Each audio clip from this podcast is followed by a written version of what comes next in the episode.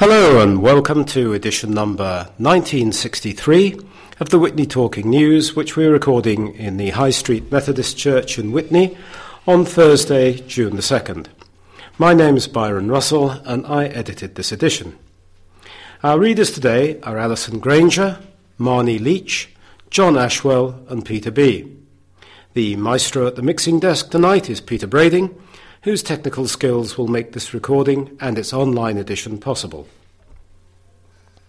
This week, we have news items from the Witney Gazette and Oxford Times. In part one of this edition, we'll hear about a hugely successful charity football match and the possible rebirth of a local railway link. But our first two stories tonight are all about disgruntled residents and disgruntled councillors as parking charges and meters take effect in the town of Woodstock. The first item is read to us by Barney. Council leader misspoke in TV interview on car parking.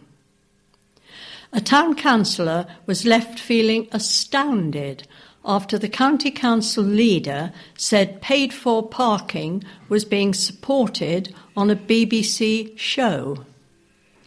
Paid parking bays and permit parking will be introduced in Woodstock town centre on Thursday, despite being opposed by the majority of residents in a consultation and in a town poll.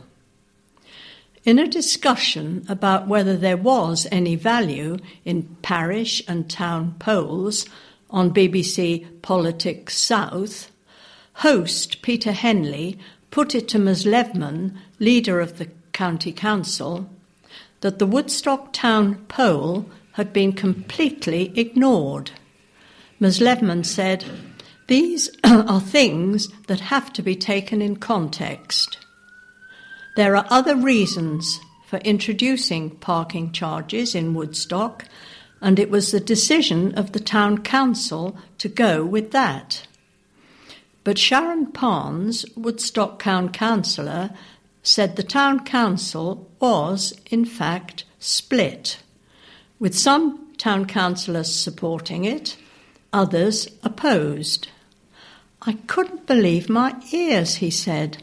The Council is split, and this issue has deeply divided the Council and the community. The County Council later said it was a live interview and she misspoke.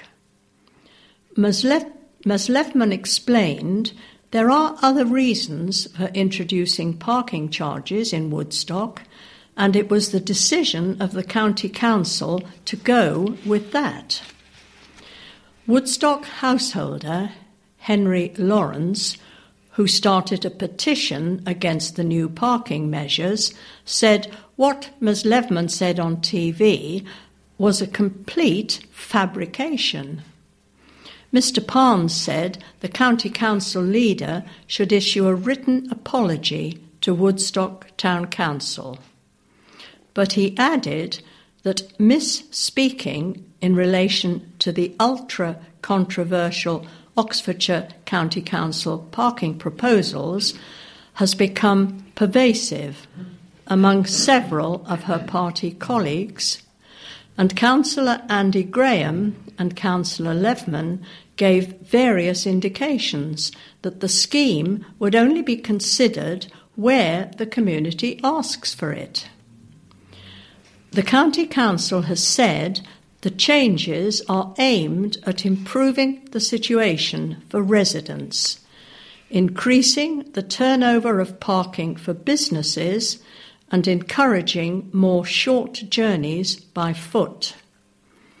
They are also designed to improve action against inconsiderate parkers while generating revenue to fund the scheme and to provide effective enforcement according to the authority. Critics believe they will badly damage the town's economy. A spokeswoman for the County Council said, These measures are a response to concerns from Woodstock residents. Well, As might be expected, the introduction of metered parking in Woodstock has led to a veritable tsunami of controversy on social media.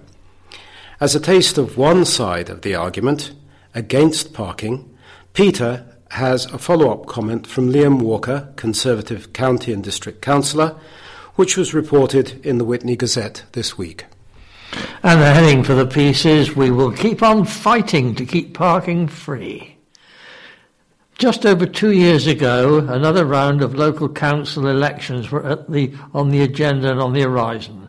And I got word that the Liberal Democrat led coalition of the Oxfordshire County Council were looking at consulting on bringing in on street parking charges in Woodstock. I couldn't quite believe this after the uh, after decades of having free parking in West Oxfordshire, it only took a matter of months of the coalition to take over the county hall, and this new uh, and this new tax was coming in by the back door. Naturally, I wasn't going to allow them to get away with it, and so uh, myself and Councillor Mc, uh, Michael Mead set up a uh, petition calling on your support to protect free parking in West Oxfordshire. Astoundingly and astonishingly, just under 3,000 residents kindly reported this campaign uh, and supported it and uh, showed that they didn't want to have parking charges. Uh, the important officers left about the need to have free parking uh, in the district. My political opponents weren't best pleased of the revelation, and there were uh, cries of fake news and claims that we were just scaremongering because the elections were coming up. This, of course, was all nonsense. And after the election, the document was published about bringing in parking charges in Woodstock. The report highlighted that the county uh, council is expected to bring in 100,000 a year from the charges. Now, just imagine they decided to roll out schemes in other areas, just uh, uh, of, of Burford or Witney. How much money they would make to implement more and more uh, measures in Oxfordshire. I mean, not look at what they're, they're doing in Oxford. Uh, fast forward uh, in this year, and the parking machines in Woodstock conveniently landed on the streets. Uh, of the town just a week or so ago after the election earlier this month.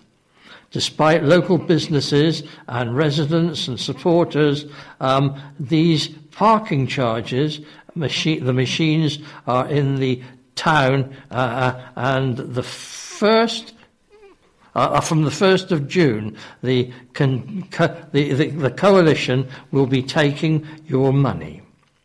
Free parking in West Oxfordshire has been removed by the back door, and we cannot allow them to roll out these charges in other areas.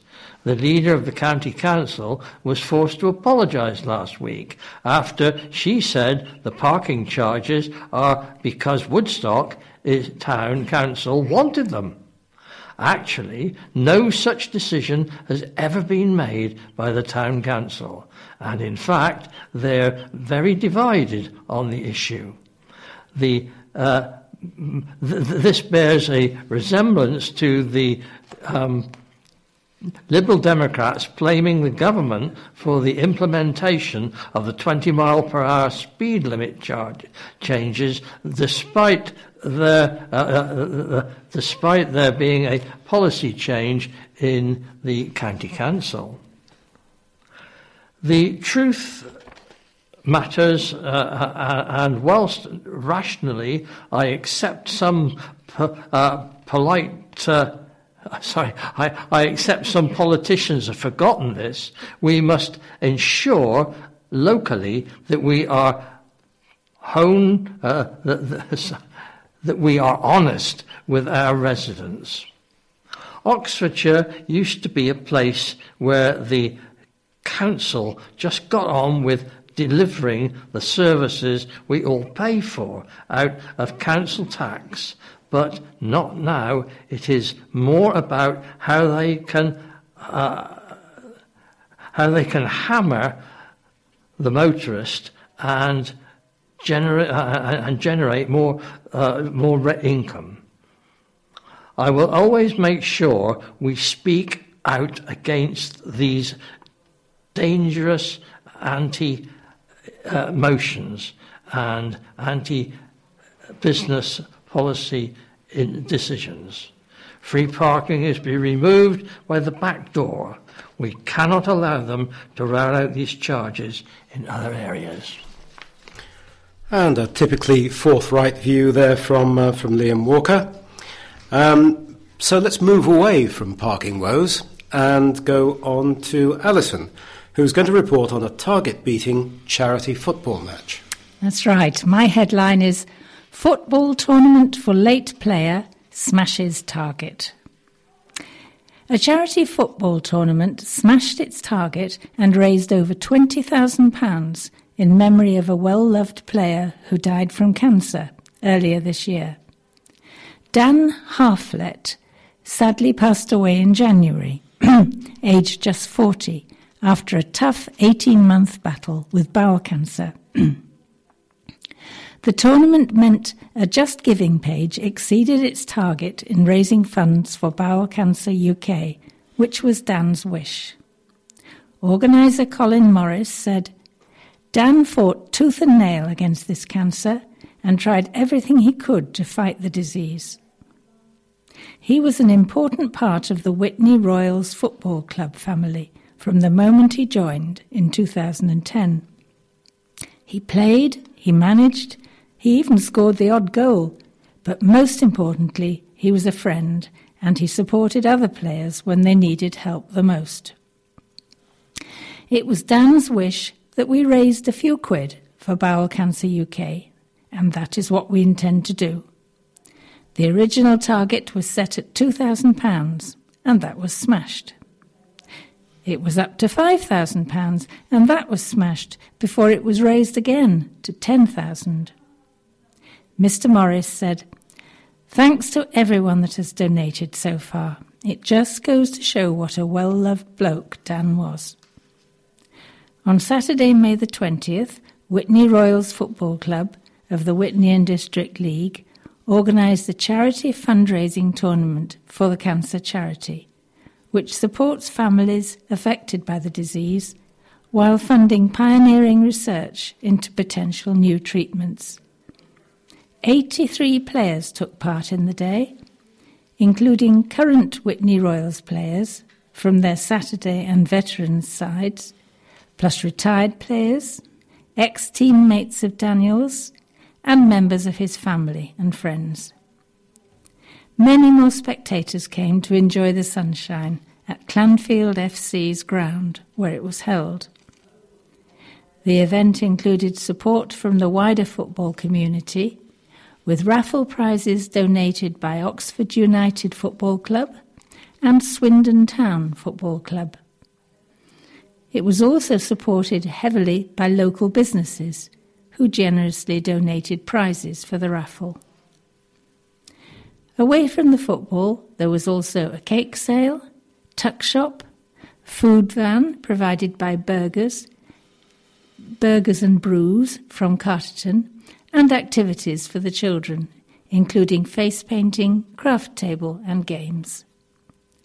As a result of the day, the Witney Royals FC fundraising page, created in memory of Daniel, reached their target of raising £20,000. Rob DeBanks, WRFC secretary, said it was a fantastic achievement and a fitting tribute to a much loved son, father, husband, and member of the local community. The fundraising page is still open for donations and can be found at justgiving.com forward slash fundraising forward slash Daniel Harflett, WRFC. And finally, in this first round of news items, John is going to tell us about a possible Witney to Carterton rail link. Yes, that's right. It's headed up Witney to Carterton rail link is feasible and profitable. There are renewed hopes that Witney, Carterton, and Eynsham could get their own railway stations following the release of a new study which shows the plan is feasible despite planning obstacles. The preliminary strategic outline case for the Carterton Witney to Oxford Rail Corridor at CWORC was commissioned by the Oxfordshire County Council following proposals from the Witney Oxford Transport Group. The aim was to establish if there is a need for the proposed railway line and to give an indication of the likely investment required. The, stud- the study has shown that building a rail link would be feasible and could be justified in transport strategic terms, but identifies a number of planning and environmental issues. It also warns about the high financial cost and difficulty involved in undertaking such a project. However, if it went ahead, it was predicted to be profitable. Duncan Enright, Oxfordshire County Council's Cabinet Member for Travel and Development St- Strategy, said, We are delighted to see the publication of this study exploring future sustainable options for transport between West Oxfordshire and Oxford. We really hope that it will prompt much needed government investment into ambitious rail enhancement in Oxfordshire and take pressure off the overstretched A40. The study suggests the journey to and from Oxford could take as little as 23 minutes from Carterton, 16 minutes from Witney, and 11 minutes from Eynsham. This would represent a saving of around an hour compared to anticipated bus and car journey times in 2031. However, construction costs of building the rail line alone are estimated by the report to be between 700 and 900 million pounds.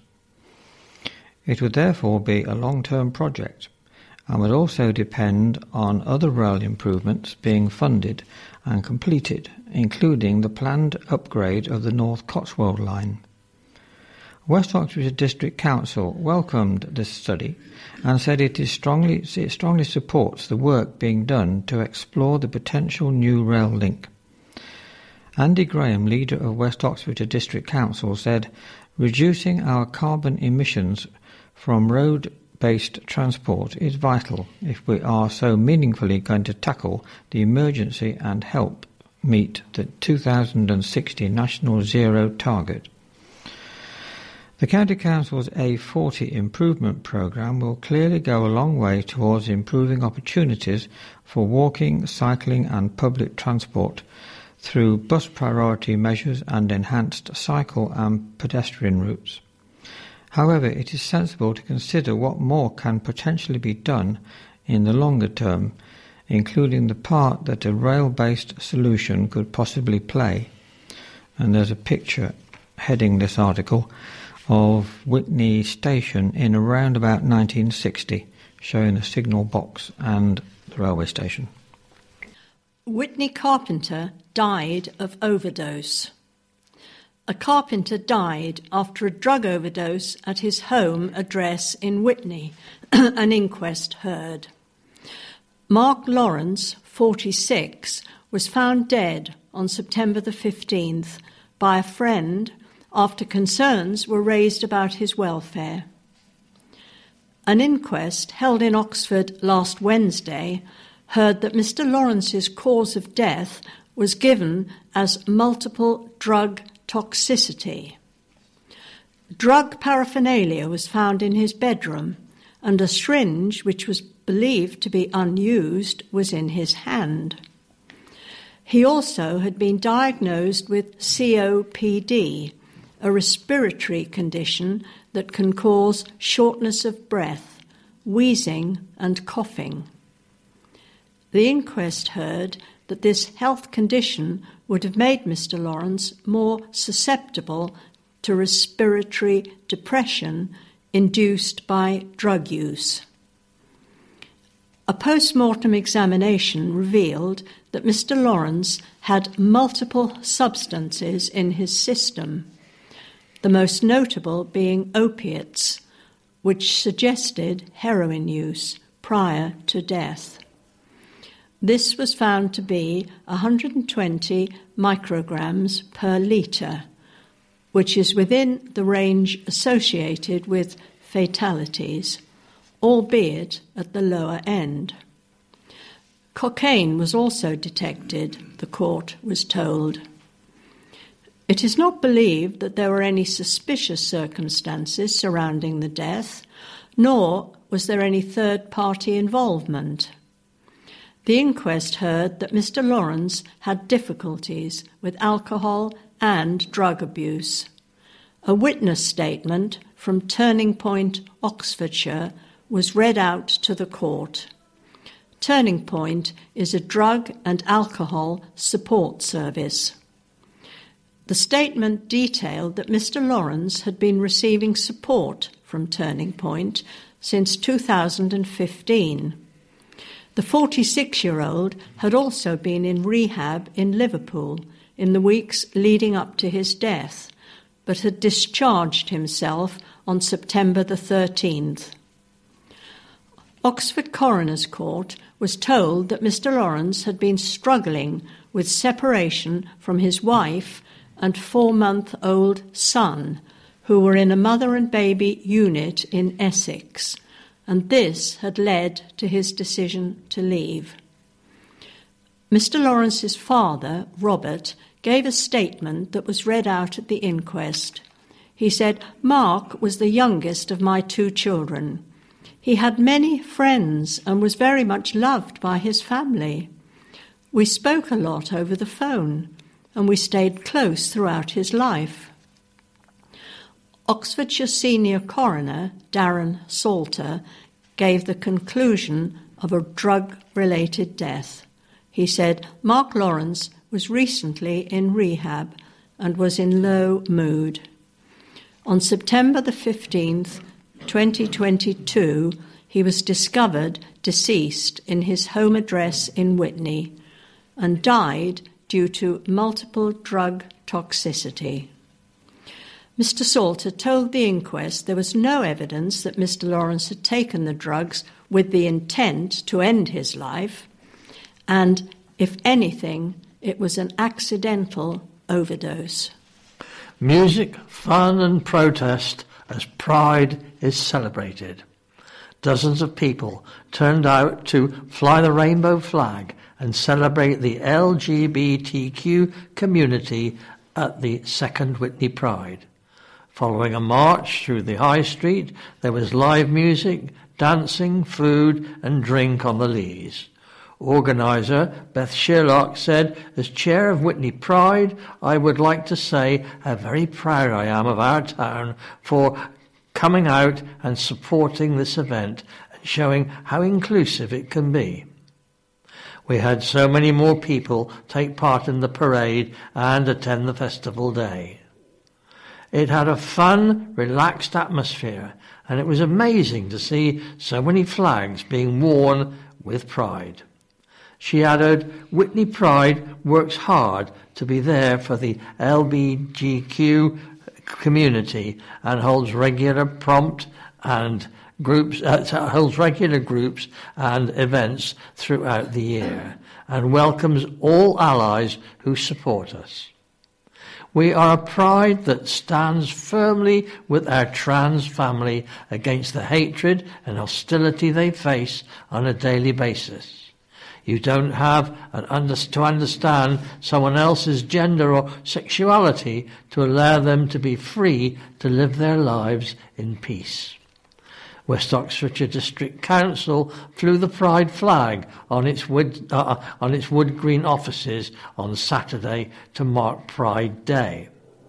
Councillor Andrew Coles told the crowd it's absolutely wonderful to see so many of you here and showing just what an open, uh, inclusive and tolerant community we are in Witney and across West Oxfordshire.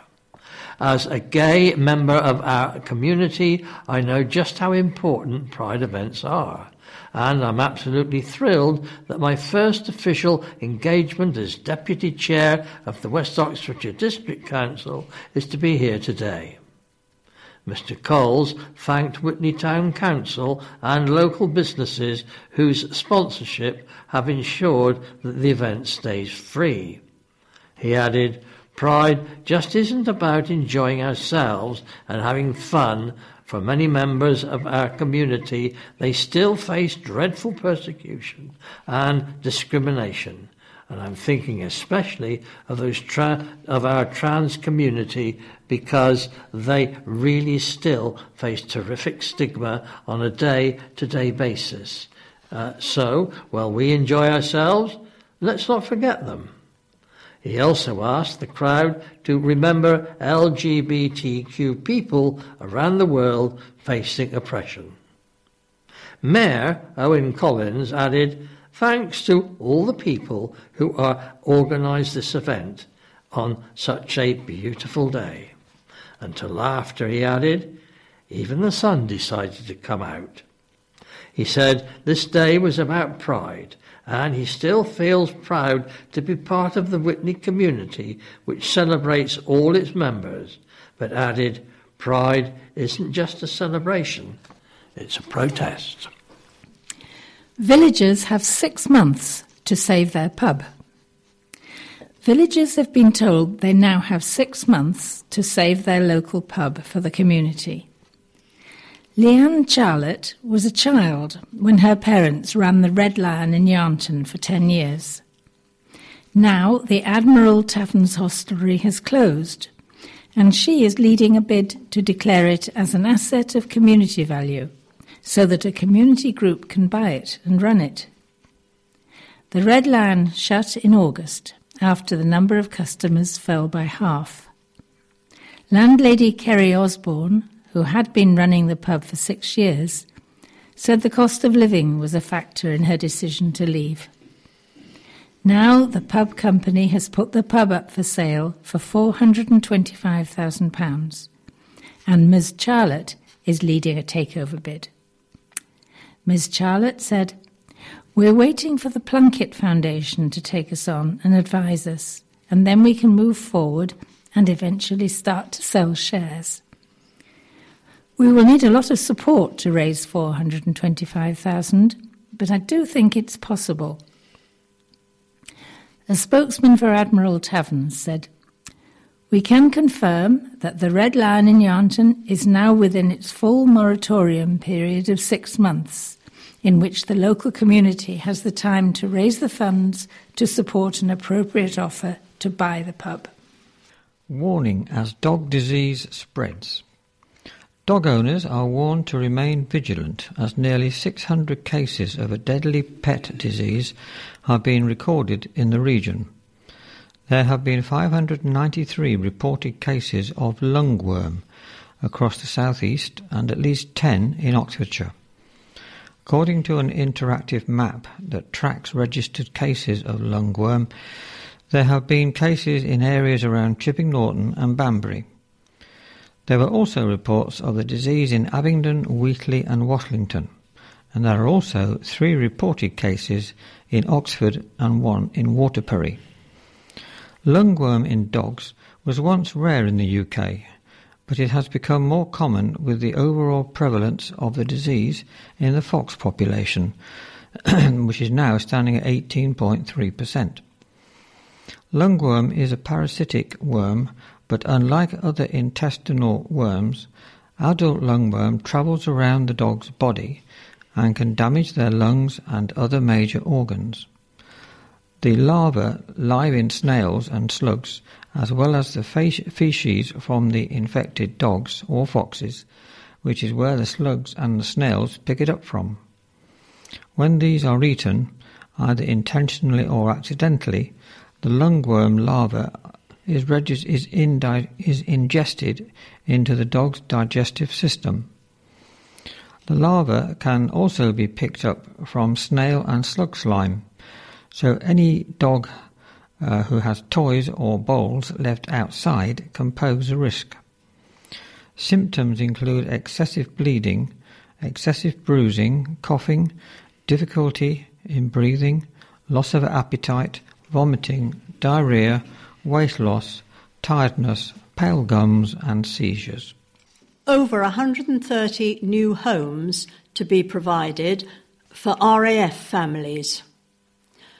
Over 130 new homes are to be made available to families of servicemen and women based at RAF Brize Norton. A total of 134 new houses are being acquired by the Defence Infrastructure Organisation, DIO, which manages around 49,000 homes in the UK on behalf of the Ministry of Defence. RAF Brize Norton is the largest station in the UK and home to around 5,800 service personnel.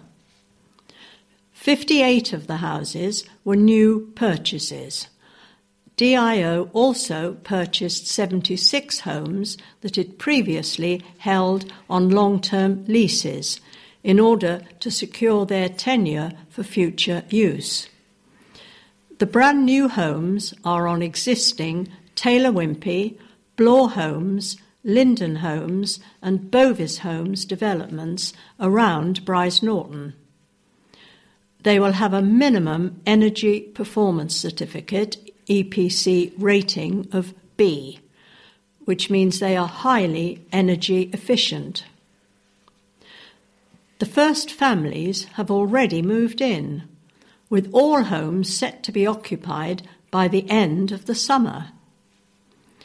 They were bought under the DIO's capital purchase programme, which identifies where there is a requirement for service family accommodation and determines the most efficient and economically viable means of delivering it. RAF Brize Norton Station Commander Group Captain Claire O'Grady said, The new build properties provide high quality and energy efficient homes, further improving our SFA, Service Family Accommodation, estate. The properties have proved to be very popular with our service families, and with the release of more properties by summer 2023, I would anticipate that the remaining properties will be snapped up.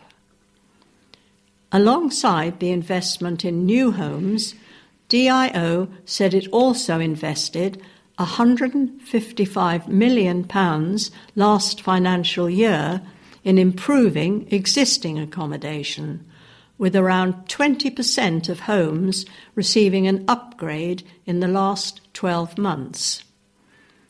This includes a £73 million programme of works to improve the thermal efficiency of homes, which provided 600 homes with new boilers, 1,200 with new roofs, 1,740 with new doors and windows, and 900 with full external wall insulation. DIO Head of Accommodation, Air Commodore James Savage, said, I'm delighted with the progress the Capital Purchase Programme has made. It enables us to replace some of our poorest housing stock with modern, high quality, and energy efficient homes fit for our service families. We're equally committed to improving our existing housing stock, and the investment in our current homes has made a real difference too, with around 20% of homes receiving a significant upgrade. Minister for Defence Procurement James Cartlidge added This announcement shows our commitment to delivering good quality homes for the men and women of our armed forces and their families. And continuing with the same theme, the next headline reads that empty land should be used for forces housing. West Oxfordshire MP is calling for a, uh, for a brownfield site to be used for new military housing.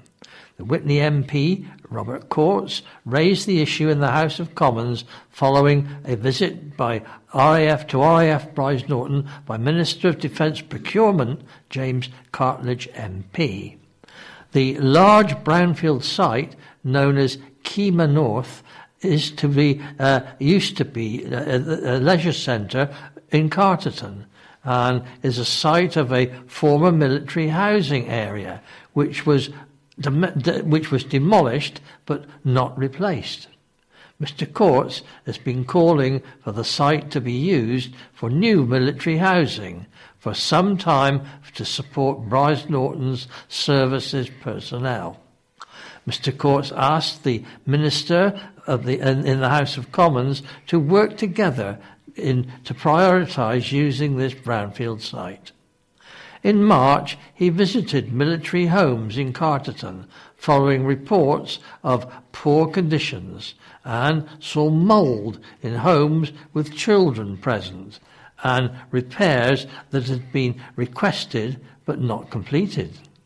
He said it was unacceptable that RAF families were living in substandard conditions and said he had asked to uh, meet with uh, uh, with representatives from Vivo and Pinnacle Houses, uh, that were the property managing company who have been con- uh, contracted it, by the Ministry of Defence to look after the properties. Mr. Courts will be leading a subcommittee review on the conditions of military homes. He said, We always talk of prioritising the use of brownfield land, yet here's a prime site which has not yet been uh, built on. I was pleased to follow this up with the minister following his visit, asking that if he can work, we can work together to find a solution to use the brownfield site and provide the RAF in Brize Norton with the houses they fully expect. Now, two short items to end part one of this edition. Have a say on how to improve market towns. The District Council is carrying out a survey to find out how best it could support its market towns to keep them prosperous and attractive. West Oxfordshire District Council is to receive a million pounds funding over three years from the UK Shared Prosperity Fund. It's the government's replacement for EU funding following Brexit and is a key part of its levelling up agenda. The funding is to be used for building communities, supporting local businesses, and improving employment and skills.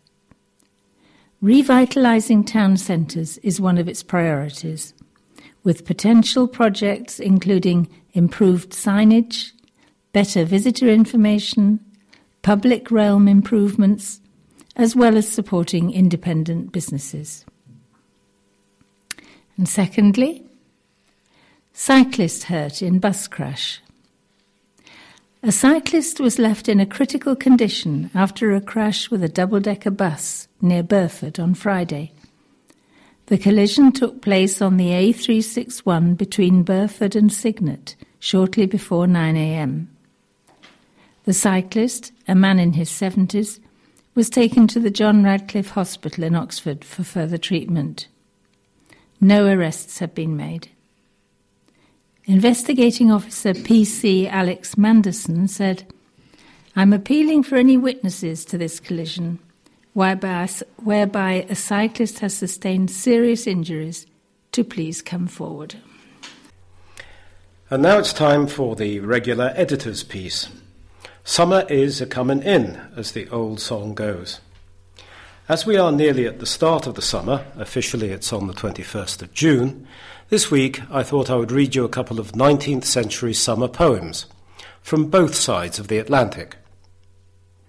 In Summer is a poem by the American poet Paul Laurence Dunbar that describes the heat of the summer, the freedom of lakes and lands, and the pleasures of work and rest. O summer has clothed the earth in a cloak from the loom of the sun, and a mantle too of the sky's soft blue, and a belt where the rivers run. And now for the kiss of the wind, and the touch of the air's soft hands, with the rest from strife and the heat of life, with the freedom of lakes and lands. I envy the farmer's boy who sings as he follows the plough, while the shining green of the young blades lean to the breezes that cool his brow. He sings to the dewy morn, no thought of another's ear, but the song he sings is a chant for kings and the whole wide world to hear. He sings of the joys of life, of the pleasures of work and rest. From an earful heart without aim or art, tis a song of the merriest. O ye who toil in the town, and ye who moil in the mart, Hear the artless song, and your faith made strong shall renew your joy of heart. O poor were the worth of the world, if never a song were heard, if the sting of grief had no relief, and never a heart was stirred.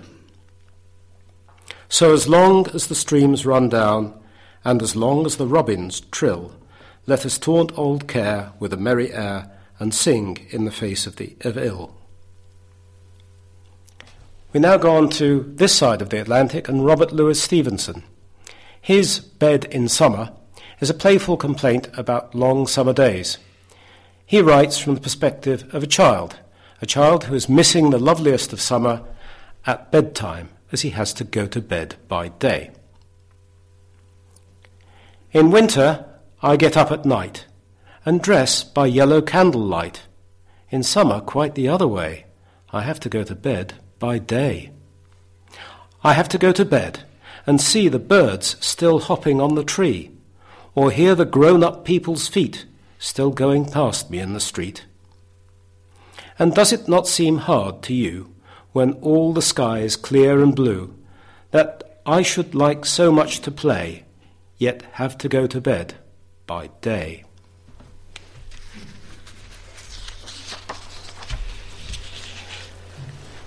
Now it's time for part two, and we begin with our regular quiz and the answers from last edition on May the 25th.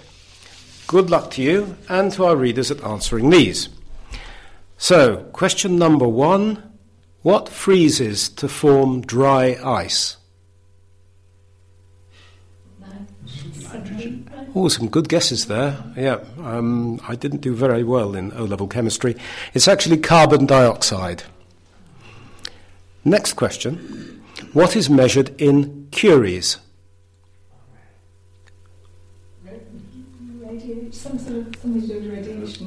Congratulations, yes, it is radioactivity. Yeah. Yep. Yes, congr- well done. Yep. Um, which big cat lives in the cold north of Europe, Asia, and North America?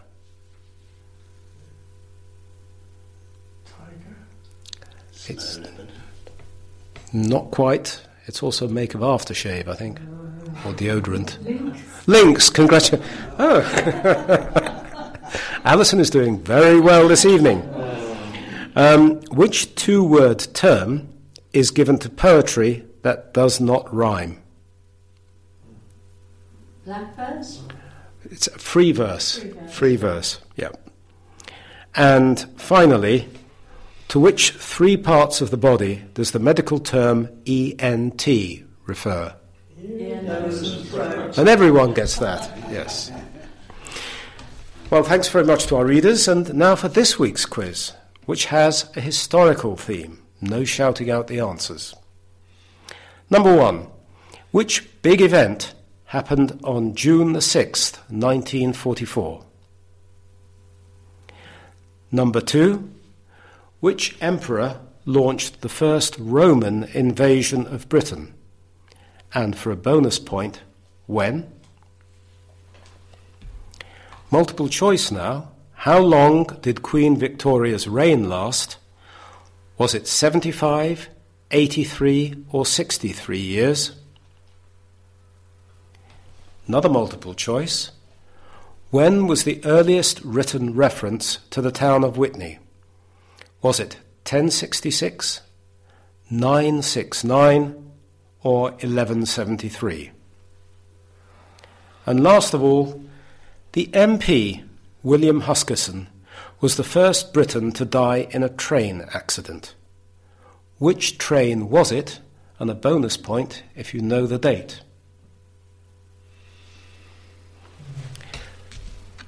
Moving on, and three deaths were reported in the Witney Gazette this week.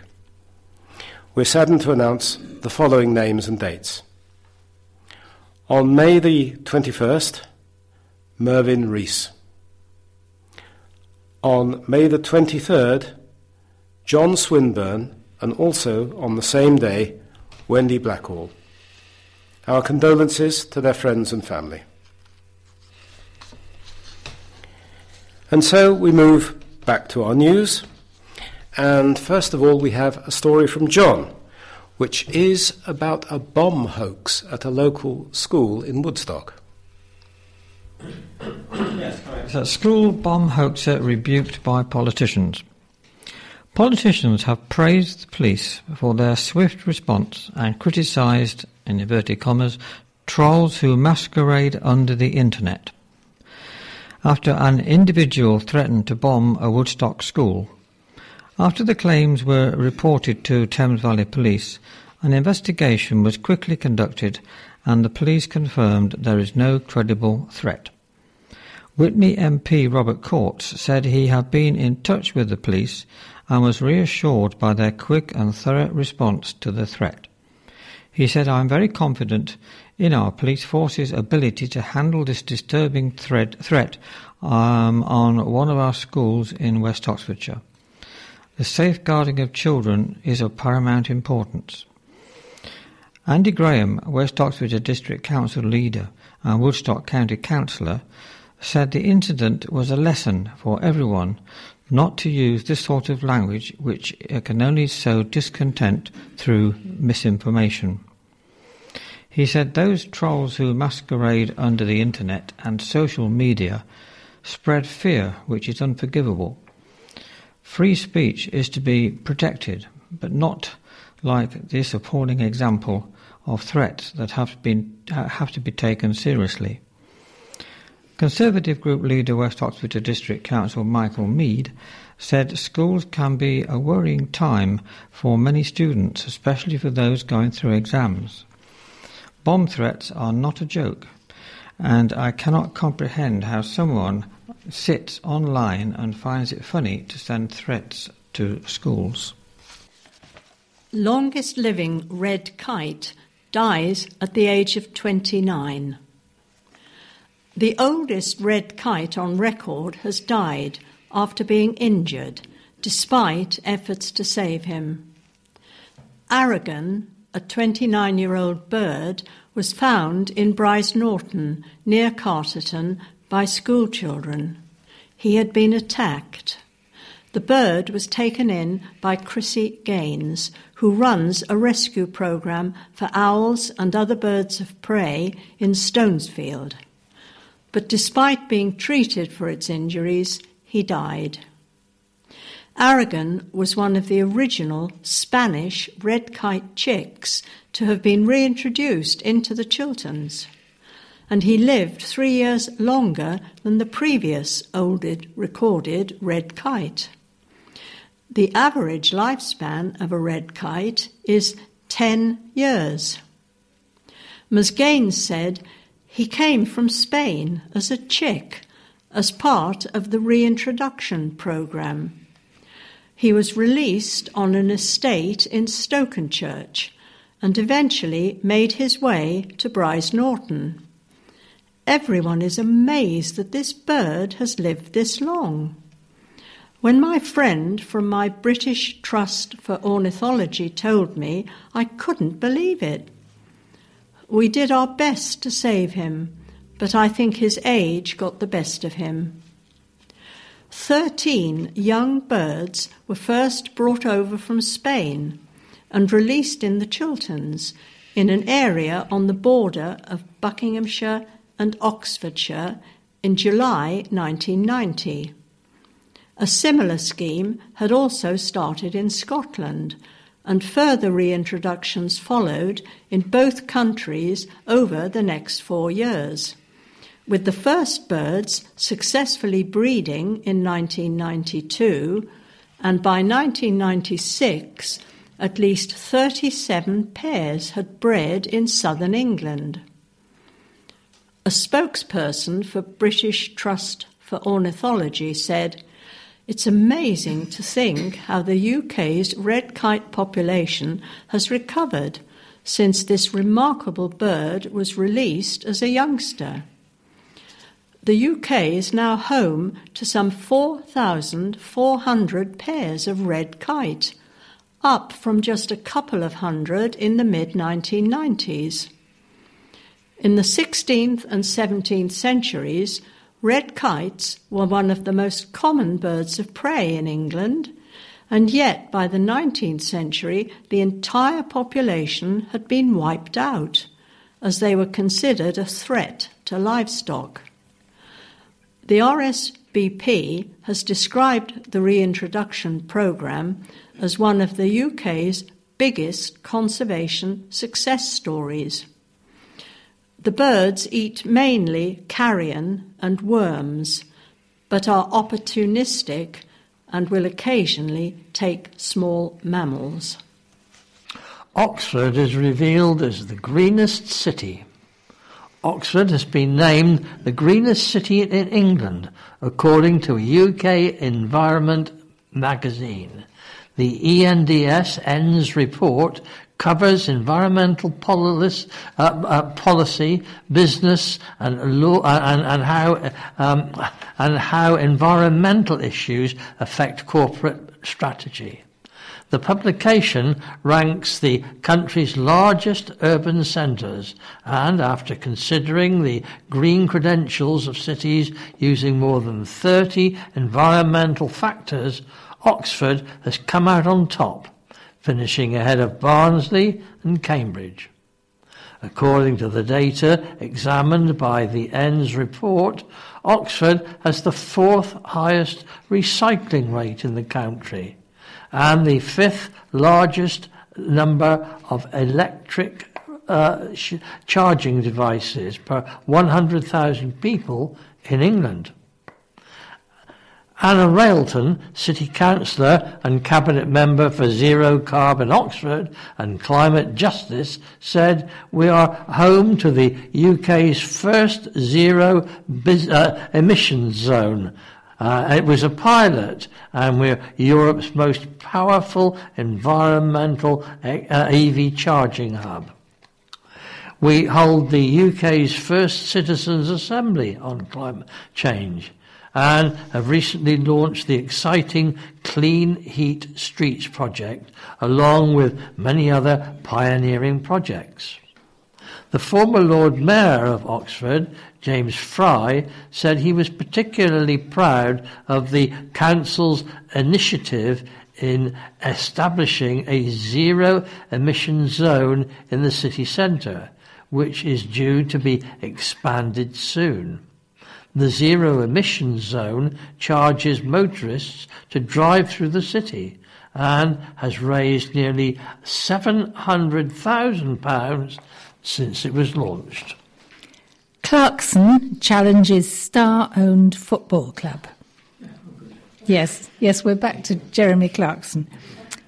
Jeremy Clarkson has told Hollywood backed Wrexham Football Club that his Oxfordshire team is coming for them in a public challenge.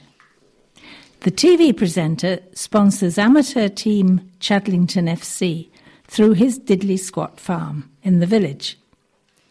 Chadlington has shot to fame as the setting of the Amazon hit show Clarkson's Farm, which is filmed in the village. The football club featured in season two. Clarkson's club finished seventh in Division 1 of the Witney and District League this season. But the former Top Gear presenter believes that Chadlington has potential. Wrexham have just been promoted to the Football League after they were backed by Hollywood stars Ryan Reynolds and Rob McElhenney. Mr. Clarkson tweeted, OK, Wrexham, Chadlington FC is coming for you. Following this, Irish bookmaker Paddy Power has released the odds on what the outcome of a Chadlington FC v Wrexham FC match to be. The bookmaker states a draw would be 50 to 1 odds, while a Chadlington win would be 150 to 1. Rachel Kane, a spokesman for Paddy Power, said, At 150 to 1 to win, Jeremy Clarkson's Chadlington would definitely need to find their top gear if they're to lure Ryan Reynolds and Bob McElhenney's Wrexham side into a challenge match. It may come to diddly squat, but we'd love to see what might happen if the Hollywood heavyweights take the ball. The very last word on the previous article should have been bait and not ball. And now two short items. Firstly, trial for man accused of magic mushroom deal. A man has pleaded not guilty to dealing in magic mushrooms. Appearing before Oxford Crown Court on Thursday, Charlie Bromley, 43, of Minster Road, Brize Norton, denied possession with intent to supply 23.6 grams of the psychoactive fungus and possession of a bladed article, which was a Stanley knife, in a public place. Prosecutors say he was intending to supply the Class A drugs that were found on him when he was stopped in Carterton on October 24, 2021. Recorder Samantha Presland said the case um, down for a was now down for a warned list trial, meaning that the two-day case could be called on at any time in the two-week period beginning on November the 6th. She granted Bromley unconditional bail. and secondly, a death from drink and drugs. A 22-year-old from Woodstock died after taking a drug and alcohol overdose, an inquest heard. Toby Wood of Rosamond Drive was found dead in the bathroom of his home address on January the 21st. An inquiry held in Oxford on Friday heard he had consumed alcohol and drugs the evening before he was found. Mr. Wood's cause of death was given as morphine and ethanol intoxication. Assistant Coroner Nicholas Graham ruled the death was drug related. More fun on the farm for kids with 250,000 play area. A new 250,000 adventure attraction for children has opened at a West Oxfordshire farm attraction. Fairy Dell, which features 20 foot high mushrooms, interactive games and tunnels has been built at Fairy Tale Farm near Chipping Norton. The playground is around 480 square metres in size and is the farm's biggest investment since its initial opening in 2013. Fairy Dell is designed to capture the imagination of children of all abilities, the company has said. It has a wide raised walkway throughout, suitable for wheelchairs, and a giant accessible mushroom with interactive games which run throughout the structure. On the ground, there are balancing beams and a log hopping trail alongside an accessible pathway. The attraction is also packed with tunnels, climbing walls, and an, and an embankment slide. Fairy Dell was the idea of Fairy Tale Farm founders, husband and wife duo Nick and Nicola Leister. Mr. Leister said, This development will create a magical new themed area of the farm and has been designed around the different levels in this part of the site. It will offer a completely unique and immersive play experience, which will be a wonderland for children under the age of 10.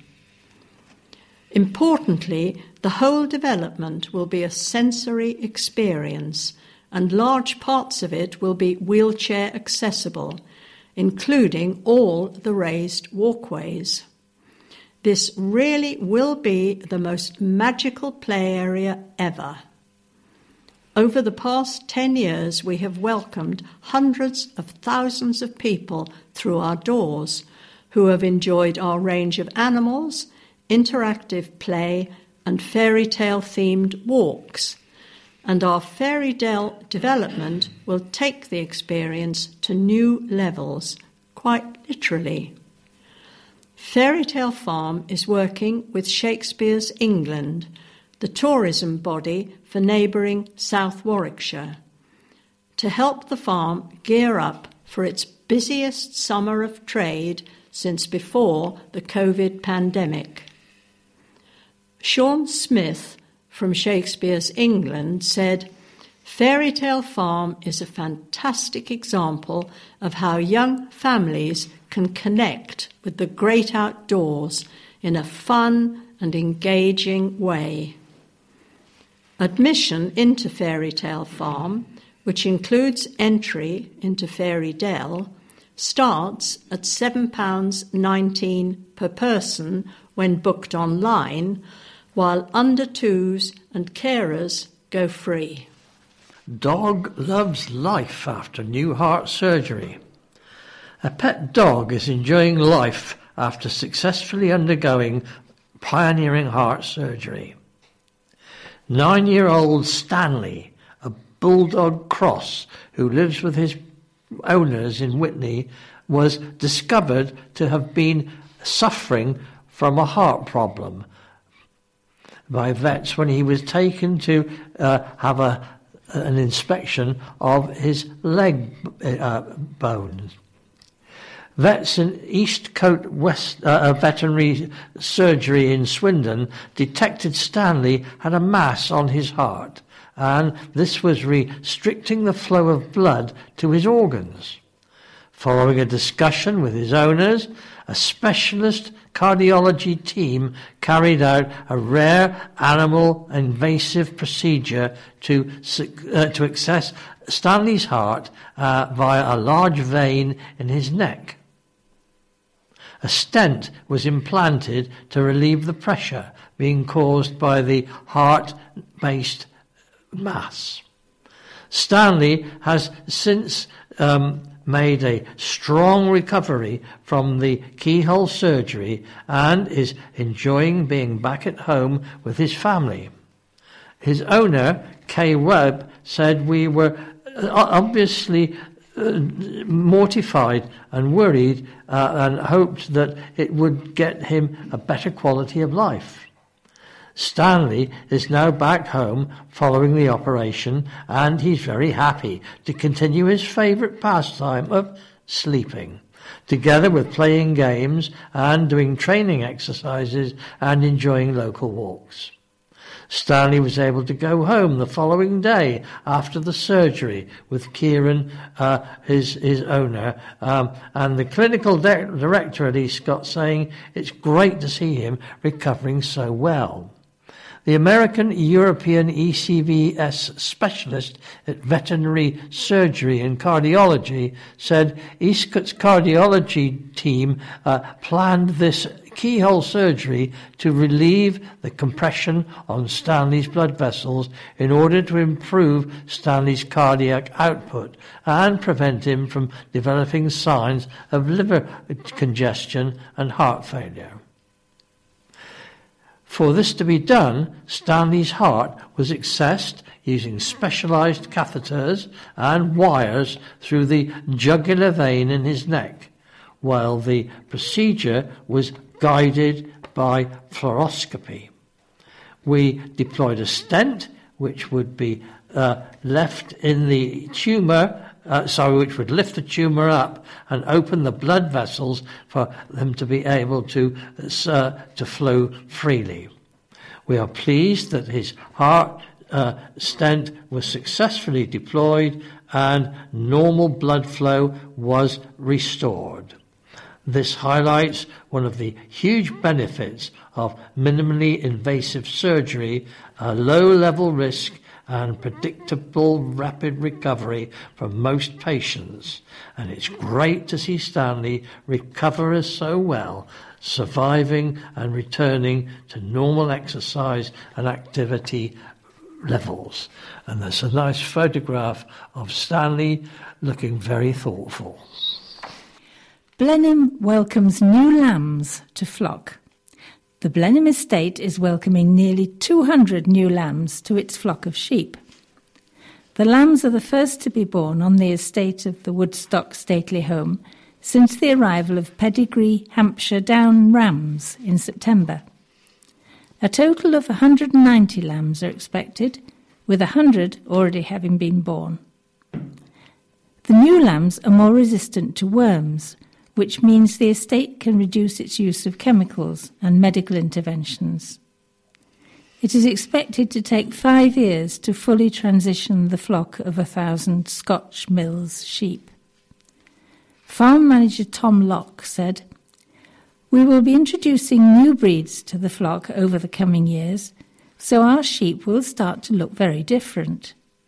The Hampshire Down rams will dominate, as they will make the sheep healthier. We're already red tractor certified, but we want to move towards more organic produce. So this is a major step on that journey. And I have a delightful picture here of the um, farm manager with a big grin on his face holding up two lambs to have their photographs taken for us one white and one black. Thanks very much, Alison. Well, that ends the main news part of the edition for this evening. So it's now time for a quick notice board, but before that, um, there were two birthdays among our listeners to celebrate this week. Uh, Mrs. Samantha Wixie from Witney had her birthday on May the 30th, and Mr. Albert Truman of Ducklington had his birthday on May the 31st. Congratulations to you both from all of us here at Witney Talking News. And now there are a few weekend items which may be of interest, which are happening over the next few days. At the Soldiers of Oxfordshire Museum in Park Street, Woodstock, there will be a family drop in crafts and activities day on Friday, June the 2nd, where families can learn about the Second World War and D Day in 1944 with themed family crafts and activities. For those who enjoy classical music, at 8 o'clock on Friday, the Oxford University Sinfonietta will be playing a selection of Debussy, Shostakovich, and Kurt Weill. That's at the University Church of St Mary the Virgin in the High Street, Oxford. Tickets are £6 and £15, and they're available on the door or by phoning 07496 524 309. On Saturday, the 3rd of June, there will be a party atmosphere at Blenheim with the annual Blenheim Palace Triathlon starting at 9 o'clock in the morning. Full details are on the Blenheim Palace website www.blenheimpalace.com backslash what's hyphen on. And finally, book now for next week because on Wednesday, the, on Wednesday, June the 7th, the celebrated American blues singer and guitarist Bonnie Raitt, still going strong at 73, will be performing at the New Theatre Oxford at 7 o'clock. Tickets start at £35. Tickets for many of these events and more can be booked by going to www.eventbrite.co.uk backslash d backslash United Kingdom hyphen Witney backslash events, or more simply, www.ticketmaster.co.uk. As well as listening to the USB stick you receive from us each week, There are several other ways for you to listen to all our editions, including the magazines. Witney Talking News is available online via our new and easier to use website, wtn.org.uk. Even if you have been to our website before, it's well worth revisiting as new features make it even easier to listen each week's Witney Talking News online. Please remember to pass on these details to anyone who might like to listen to your weekly local news programme. So that's all for the week. If you're not listening online and have a USB memory stick, please remove the stick from the playback unit and close the metal shield. Please remember to reverse the plastic address label on the yellow pouch before posting the stick back to us. Please do so as soon as you can, as sometimes we run out of labels and pouches and then, of course, we cannot continue our service. Remember, if you wish to contact us, just leave a slip of paper in your pouch and we will telephone you. And don't forget to keep listening at the end of our programme for highlights of this week's best radio listening and audio described TV.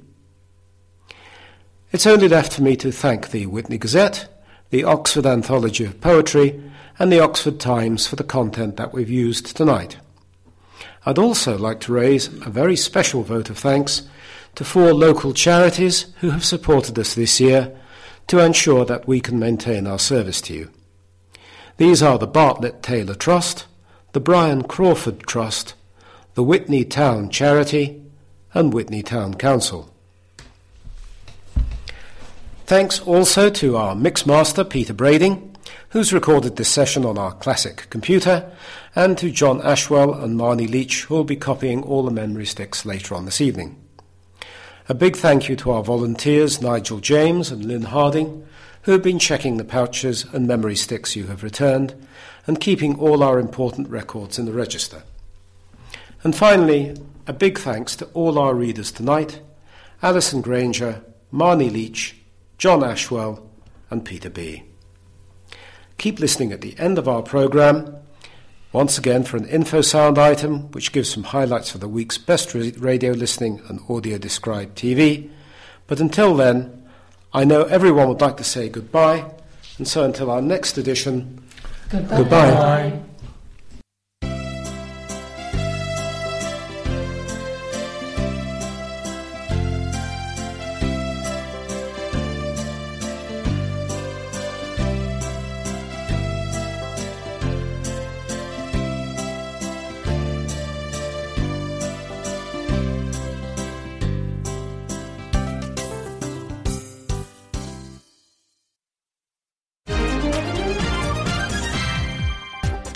Soundings.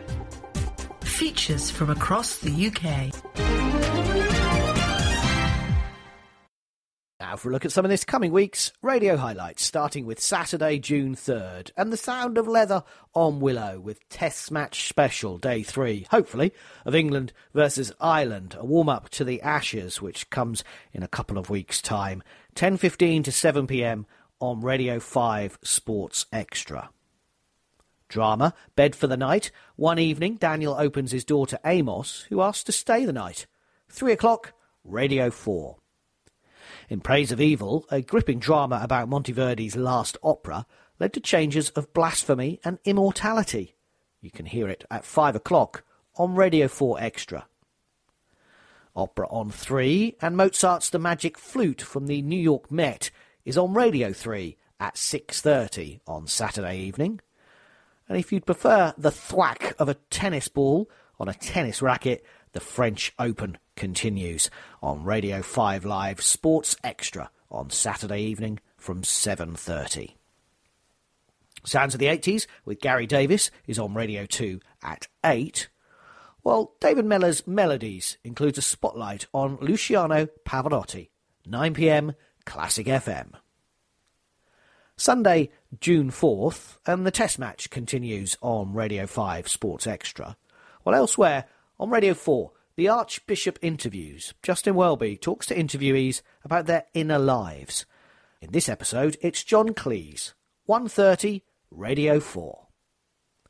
The Today debate with Mishal Husain is on Radio 4 at 5 pm. 1234, The Beatles in Time, a profile on Radio 4 Extra at 5.30 on Sunday evening.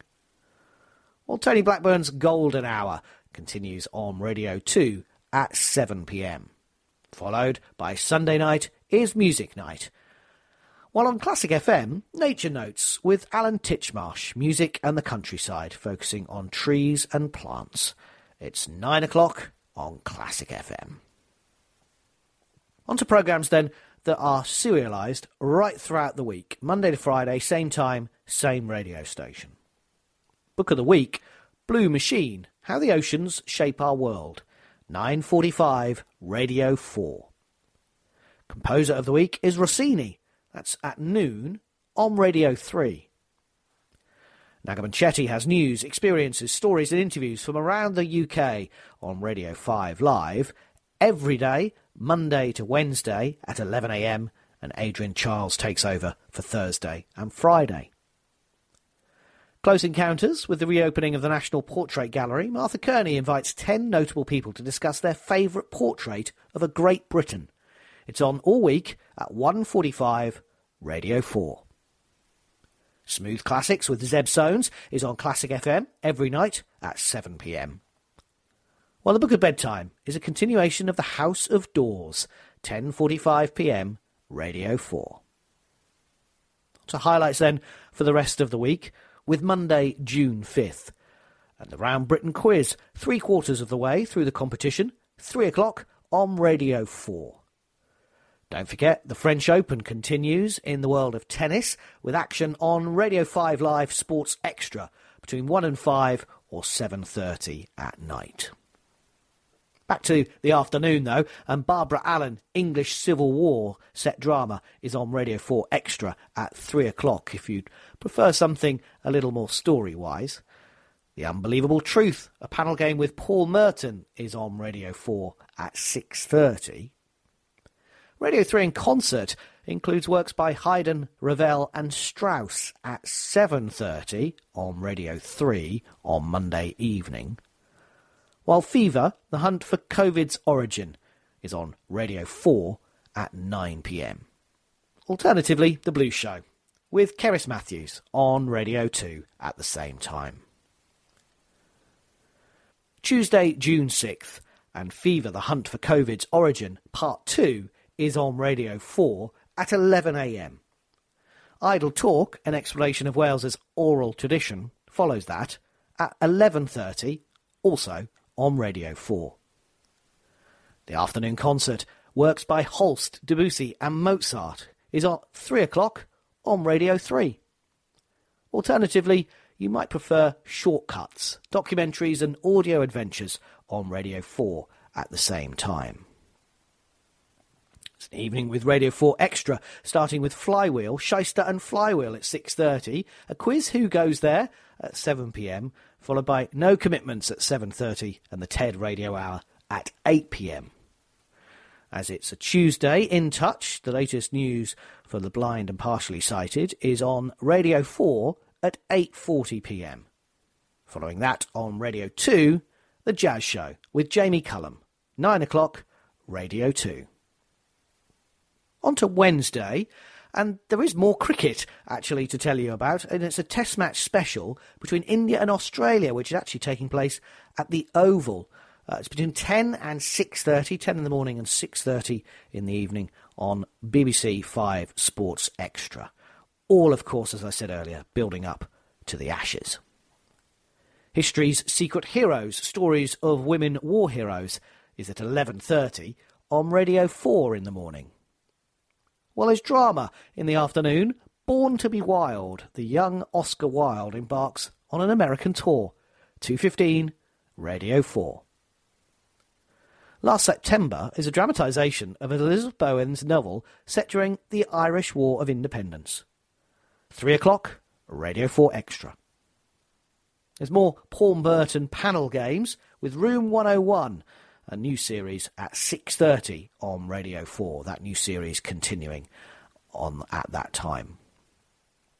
Radio 3 in concert is from Norwich Cathedral and include works by Byrd, Taliesin, Hildegard of Bingen. 7.30 on Wednesday evening, Radio 3. And the Folk Show with Mark Radcliffe continues on Radio 2 at 9pm.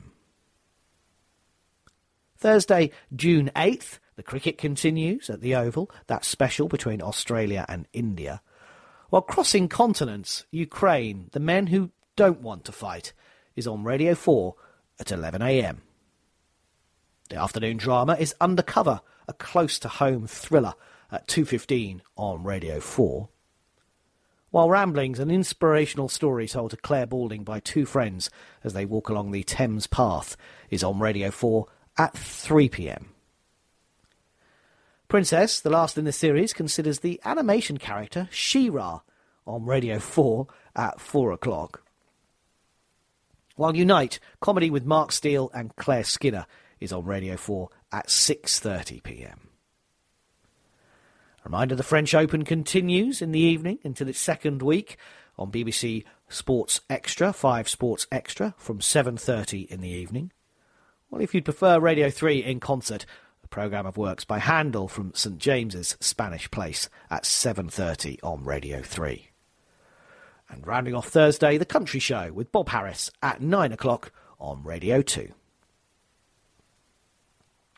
Lastly, Friday, June 9th, and while the cricket continues at the Oval, Charles Paris, So Much Blood, a welcome return of the mystery drama starring Bill Nighy as the hapless actor and detective. Radio 4, 11.30 on Friday morning. Afternoon concert on Radio 3 is works including Mozart, Copland and Arvo. 3 o'clock, Radio 3. The news quiz rounds off the week on Radio 4 at 6.30, the topical comedy panel game. It's the semi-finals of the French Open on Radio 5 Sports Extra, 7.30pm. While add to playlist the return of the multi-award winning programme which explores the connections between different musical genres. They begin on a mule and end on the streets of Lisbon. I kid you not. That's it. Thank you to Angela for the highlights this week. May I wish you a peaceful, safe, and enjoyable one of radio listening. Now we'll look at John's choice of audio described television programmes that might interest you. In the week ahead, starting with Saturday the 3rd and ending Friday the 9th of June 2023. And this is Lizzie from Otley Talking News reading for you. On to Saturday the 3rd. Would you like to try four recipes that will not break the bank? All will be revealed in the last of the present series of Mary Berry Love to Cook at 11.30am on BBC One. Four new families are welcomed by Angelica Bell and Tommy Banks to the Family Cooking Showdown on BBC Two at 12 noon. Ian recalls a past trauma that makes him question his relationship with faith. And Paige receives some troubling news. Casualty is on BBC One tonight at 8:20. The body of a scientist is found in Loch Katrine, reminding Annika of Ibsen's Enemy of the People. Annika is on BBC One at 10 past 9. How about a journey across one of the world's oldest civilizations? Ancient Egypt by train with Alice Roberts will take you along the Egyptian rail network to the pyramids and the Avenue of the Sphinx. It's on Channel 4 at 9:10 p.m. Let's end the day with an Oscar-winning film. A down on his luck fighter is given a shot at the big time in Rocky, the first of the Rocky series and it's on ITV1 at 10:15 p.m. On to Sunday the 4th. Key politicians and public figures are in the hot seat at 9 a.m. Sunday with Laura Kuenssberg on BBC One. Homes Under the Hammer is on BBC One at 11. Each family has to create a £10 one pot wonder in Family Cooking Showdown on BBC Two, also at 11. Charlie Ross heads for the Kent County Showground for Bargain Hunt at 12 noon on BBC One. Your afternoon movie viewing is the warm hug of the film Paddington, and it's on BBC One at 5 past 3. Alternatively, as a lethal virus puts the world at risk, can James Bond track down Blofeld and put an end to his plans? On Her Majesty's Secret Service is on ITV at 3.25. Disguised underwater cameras reveal the world of sea creatures.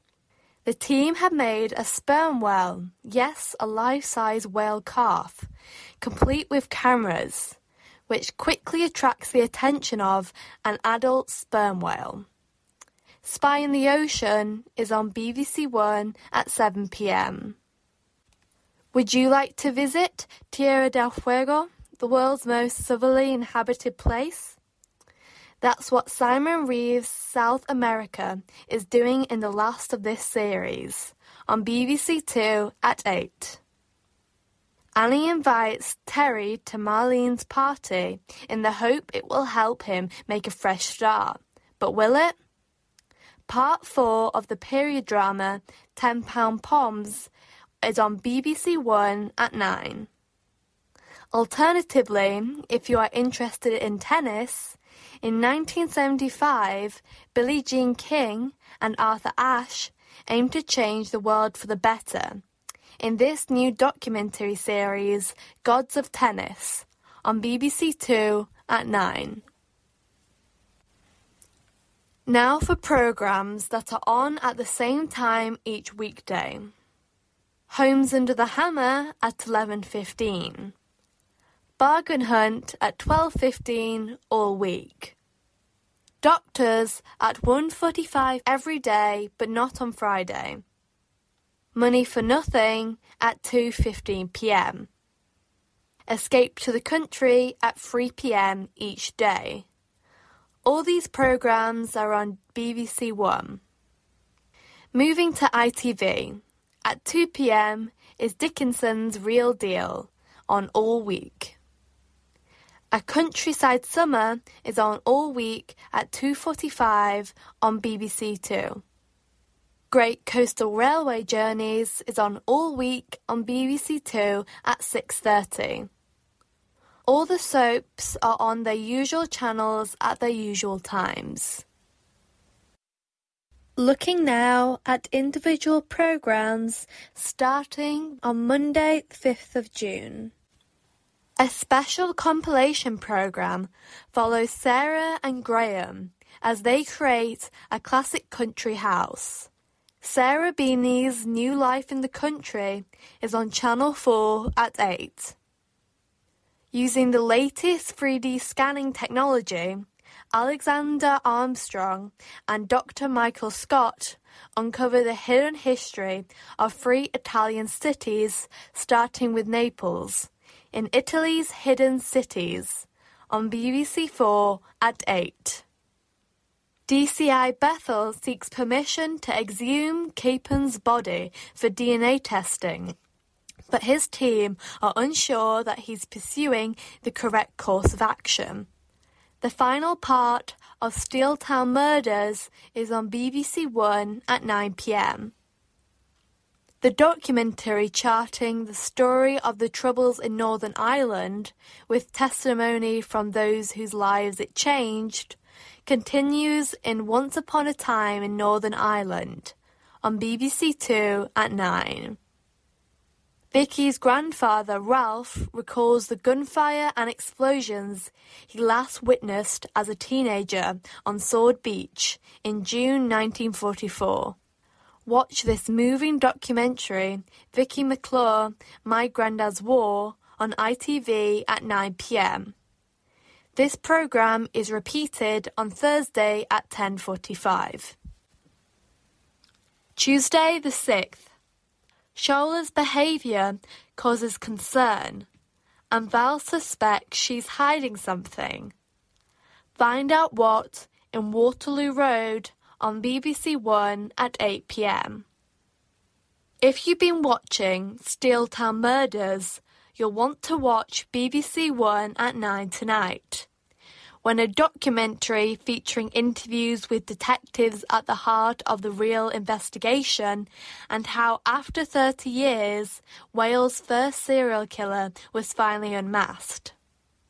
Steel Town Murders, Hunting a Serial Killer is on BBC One at 9. Oasis lyrics handwritten by Noel Gallagher and a pair of trainers with a reserve of £4,000 cause a bidding war in the greatest auction on Channel 4 at 8. A 12 year old girl is raped several times, and West Midlands police quickly identify the suspect and bring him into custody. They have to rely on digital forensics until another girl claims she's been approached for sex on social media, and they are able to crack the arrestee's mobile phone. Forensics, the real CSI, on BBC Two at 9. How about ending the day with a romantic comedy film? Bridget learns that her barrister boyfriend has some unattractive qualities and is drawn again to the dastardly Daniel Cleaver. Bridget Jones' Edge of Reason is on ITV at 10:45 p.m. On to Wednesday the 7th. Simon Armitage's treasured harmonium, a pair of child's leather clogs, and a silver charm bracelet are some of the items to be mended in the repair shop on BBC One at 8. Clothes of West Africa is the theme of the challenges facing the needleworkers in the Great British Sewing Bee at 9 on BBC One. David gives a demonstration to family and friends of coin flipping a method of forgery that uses silver taken from several real coins to create a counterfeit version. All they need is to round up enough money to get themselves started. The gallows pole continues on BBC Two at 9. Eddie Izzard, aka Suzy, visits counties Cork, Clare, and Kerry in a new series of extraordinary escapes with Sandi Toksvig on Channel 4, also at 9. An estimated one in five pensioners is living in poverty. Dispatches follows four older people through winter as they struggle to make ends meet against a backdrop of high energy bills and soaring inflation. Britain's Forgotten Pensioners is on Channel 4 at 10 pm. Thursday, the 8th. Mark has a chance to focus on things in life that really matter. His brother Big Mark wants to regain his confidence, and the third brother Josh wants to experience things he couldn't while he was a footballer. Mark is Mark Wright, the reality TV star and how he and his family get on is revealed in A Right Family Holiday on BBC One at 8 tonight.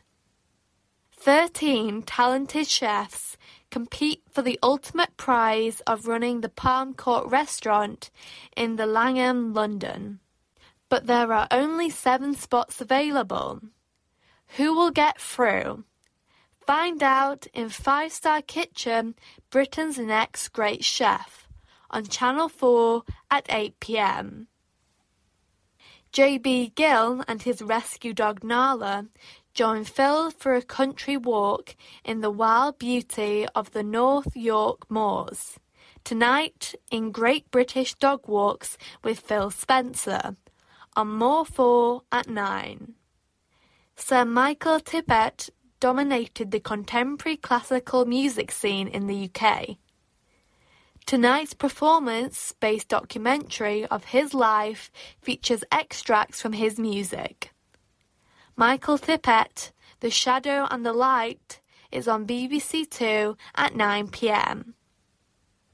Also at 9, Claire Foy enjoyed researching the life of her on screen character in The Crown and is now looking forward to delving into the lives of her own ancestors. Who Do You Think You Are is on BBC One at 9. Is enough being done to give women the information and care they need with regard to contraception? Davina McCall's Pill Revolution investigates the struggle that women face and is on Channel 4 at 9. Finally, to Friday, the 9th of June. Mrs. McCarthy gets an unwelcome birthday surprise in Father Brown at 1:45 p.m. on BBC One. The two remaining designers face the final challenge to create a practical and welcoming hallway that reflects their personality as well as their flair. The big interiors battle, the final, is on Channel 4 at 8 pm. Following teens at the historic houses in Kent, Chartwell House preserves a record of the public and private life of Winston Churchill. Hand painted wallpaper is saved from ruin at Ightham Moat. And at Smallhythe, stage costumes which once belonged to Dame Ellen Terry are being conserved. Find out how they get on in Hidden Treasure of the National Trust on BBC Two at 9. A locked room mystery is under investigation in Sister Boniface Mysteries on the drama channel Freeview 20, Sky 143, Virgin 130, tonight at 9 pm. Dom and Kay visit Kirsty for help and she divulges some classified information. Black Ops on BBC One at 9:30 p.m. DNF Soundings.